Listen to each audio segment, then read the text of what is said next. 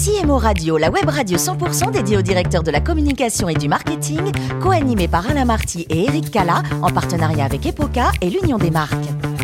Bonjour à toutes et à tous, bienvenue à bord de CMO Radio. Vous êtes plus de 11 000 directeurs de la communication, du marketing et dirigeants d'entreprises abonnés à nos podcasts.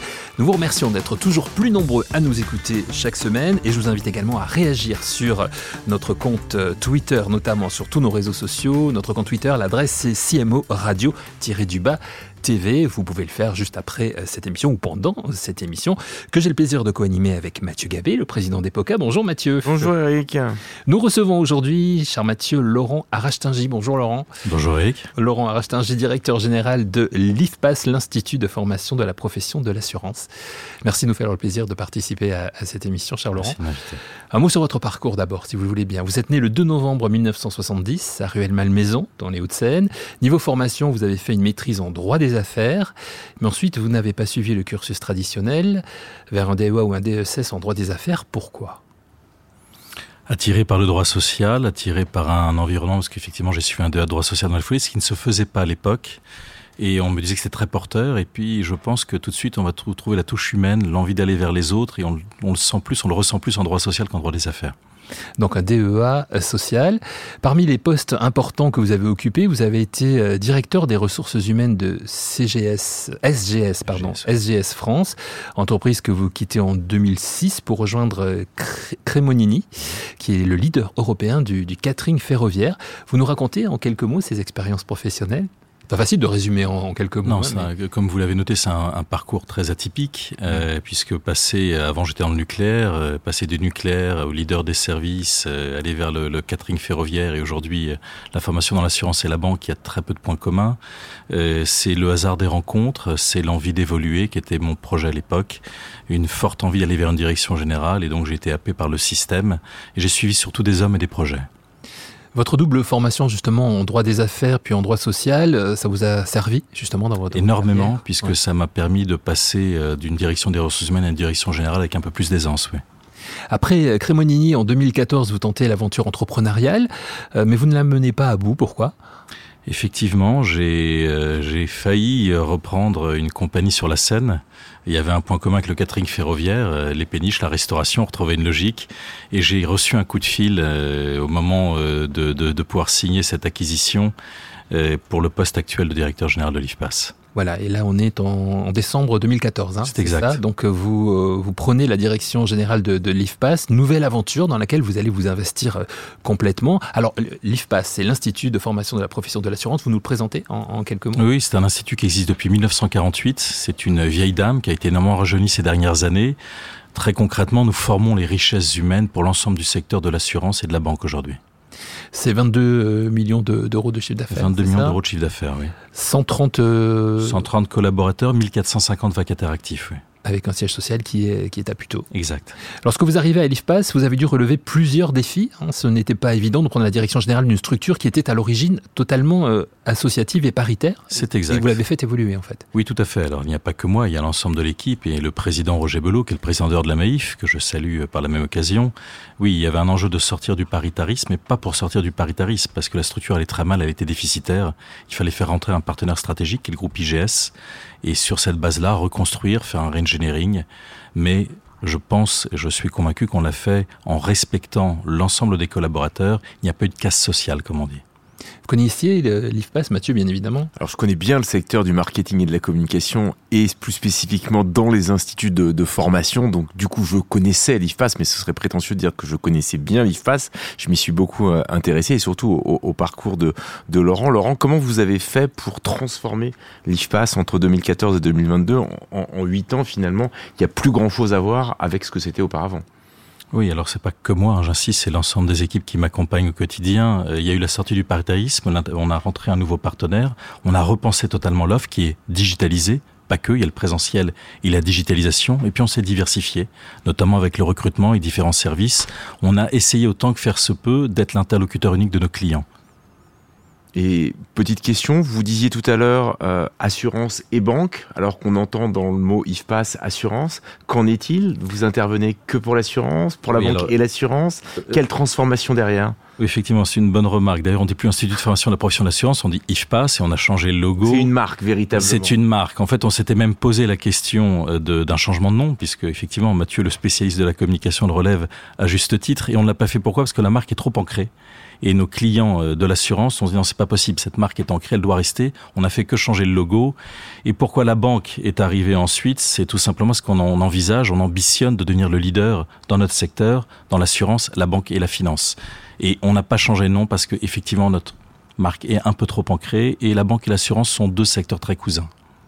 Et justement, comment est-ce que vous avez géré cette acquisition dans un nouveau secteur ? Finalement, là, vous étiez très positionné. Quelles ont été les réactions des acteurs bancaires ? Et comment est-ce que vous avez traité ça au niveau commercial et marketing et communication pour rentrer dans un nouveau domaine ? Alors déjà, en ce qui concerne la marque s'appelait Evosim, c'était une filiale groupe SVP. Et sa précédente marque était Agif. Et là, la tentation était forte de l'appeler IFPASS. Donc on l'a sorti au niveau de la marque, ça s'est fait assez naturellement, je le dirais. Et ensuite, une fois de plus, ce sont deux secteurs cousins, donc les choses se font très naturellement. Je rappelle que il y a beaucoup de banques assureurs, mais il y a beaucoup d'assure-banques, et assez facilement cette marque a pu s'étendre. Donc en termes de communication, tout s'est fait finalement assez naturellement. On n'a pas eu ce besoin de changer de marque, en tout cas pas à ce jour. Et au niveau commercial, qu'est-ce que ça a eu comme impact ? Comment est-ce que vous organisez les choses pour pouvoir finalement aller vous ancrer dans un nouveau domaine ? Vous êtes très référent dans le monde des assurances, un peu moins dans le secteur bancaire. Quels sont les grands axes stratégiques que vous développez pour répondre aux enjeux des banques d'aujourd'hui ? Alors déjà, ça passe avant la communication par l'offre. Il a fallu créer une offre qui soit unique, je dirais en quelque sorte, et donc avoir une mutualisation de l'offre. Et ensuite, c'est tout simplement que les équipes commerciales aient la capacité de vendre l'offre dans les deux sens. Donc ça passe par une connaissance de l'offre, et ensuite la communication et la partie commerciale est venue naturellement. Il n'y a pas eu tant d'efforts que ça à faire finalement. À partir du moment où un commercial s'approprie, quel que soit le commercial, s'approprie un produit, il le vend très naturellement. Vos enjeux stratégiques dans les 3 ans qui viennent, comment est-ce que vous voyez l'IFPASS en 2025, de la croissance organique, de la croissance externe, comment ça va se passer ? Quelle ligne stratégique avez-vous ? Alors on ambitionne d'être le leader, comme je le disais, dans les deux secteurs que nous venons de citer, et on a effectivement et de la croissance organique, notamment on vient de créer un établissement à Niort, qui je rappelle est la 4e place financière en France, donc il y a un poids significatif, particulièrement avec l'environnement des mutuelles, comme on le sait tous, c'est un peu la capitale en France, donc on vient de créer cet établissement, c'était naturel, et en croissance organique, oui, nous sommes en train en ce moment, c'est presque un scoop, puisqu'il n'y a rien de fait, mais nous envisageons de tendre vers la formation en cybersécurité, intelligence artificielle, data scientist, sujet qui me semble a déjà été abordé dans différentes émissions ici, et nous allons vers ce secteur également, puisque l'assurance et la banque sont énormément concernés par ces secteurs. Donc ça doit être un des leviers de la croissance externe. Je pense que peut-être que j'aurai la chance d'être invité à nouveau et je vous en parlerai en septembre-octobre. Avec grand plaisir. Alors vous l'avez évoqué, les choses sont en train de changer. Hein. Effectivement, aujourd'hui, quand on a un institut de formation comme le vôtre, on est obligé d'être toujours à l'écoute de ce qui se fait, être toujours en veille, évidemment, par rapport aux nouveautés, par rapport aussi à l'aspect recrutement qui est très important et très difficile en ce moment pour beaucoup d'entreprises. Comment vous vous placez par rapport à tous ces sujets-là qui sont essentiels et qui sont consécutifs aussi à la crise sanitaire que l'on a vécue, la partie digitale qui s'est bien développée. J'ai posé beaucoup de questions d'un coup là, mais je pense que vous allez pouvoir essayer de répondre à toutes les questions. La partie recrutement que vous évoquez, je pense que nous ne sommes pas les seuls secteurs concernés en France. On est quasiment en plein emploi, comme on le sait tous. C'est le sujet du moment. La plupart des directeurs généraux de ces grands groupes d'assurance et de banque vous diront que stratégiquement, ils ont 2 sujets. Et le premier sujet, c'est la problématique recrutement, formation et les richesses humaines.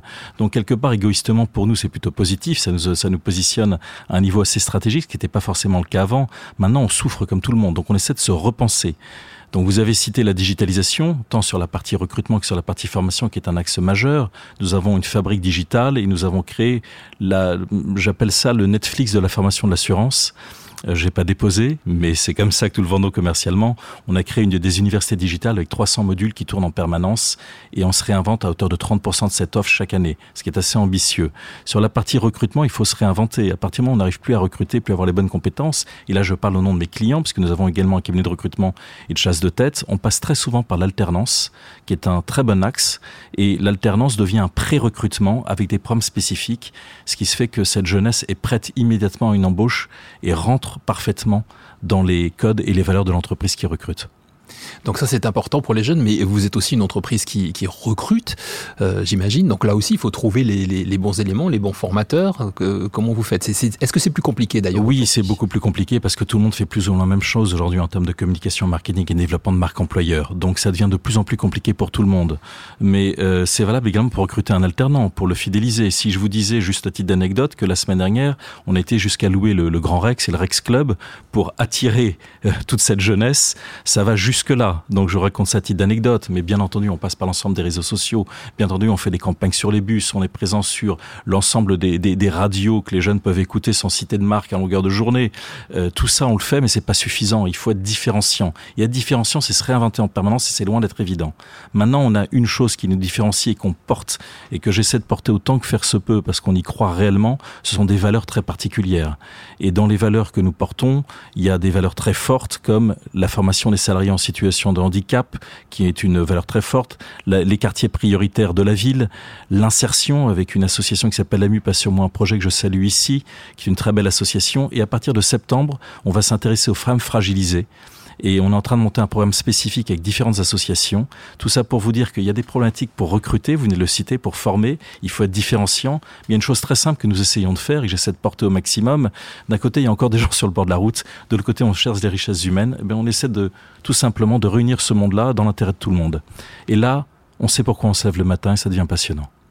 Ça rejoint un petit peu ce que vous nous disiez au début de cette émission, cet aspect humain qui est très important pour vous depuis le début de votre carrière en fait. Vous dites avoir beaucoup changé dans les 10 dernières années, mais en quoi ? Puisque finalement, cet aspect-là, vous l'avez depuis le début. Vous dites que vous êtes plus humain aujourd'hui. Enfin, je ne sais pas si c'est ce mot-là. Oui, non, mais c'est tout à fait cela. Beaucoup ont la gentillesse de me dire que j'ai contribué à changer l'IFPASS et faire ce que l'IFPASS est aujourd'hui. Mais je réponds que l'IFPASS a contribué à fortement me changer. Lorsque vous êtes sur le développement des compétences et lorsque vous faites ça à longueur de journée, que vous voyez les gens évoluer, vous savez vraiment à quoi vous servez. Et oui, j'ai changé, j'étais peut-être un peu trop obsédé par ma réussite professionnelle les premières années. Aujourd'hui, tout cela est derrière moi, c'est peut-être l'âge qui aide aussi, la perte de cheveux et le ventre qui pousse. Mais bien entendu, maintenant, je me consacre un peu plus aux autres et il y a beaucoup de choses à faire, ne serait-ce que chacun à son petit niveau autour de soi. Il y a beaucoup de choses à faire. Donc oui, je pense que je suis en train de devenir un peu plus humain, oui. Et en ça, l'IFPASS vous y aide beaucoup. Énormément. Quand vous croisez à longueur de journée des alternants, des dirigeants, des collaborateurs de tous les horizons, vous apprenez à vous remettre en question et vous êtes un peu plus à l'écoute des autres. Ça fait beaucoup de bien. Oui.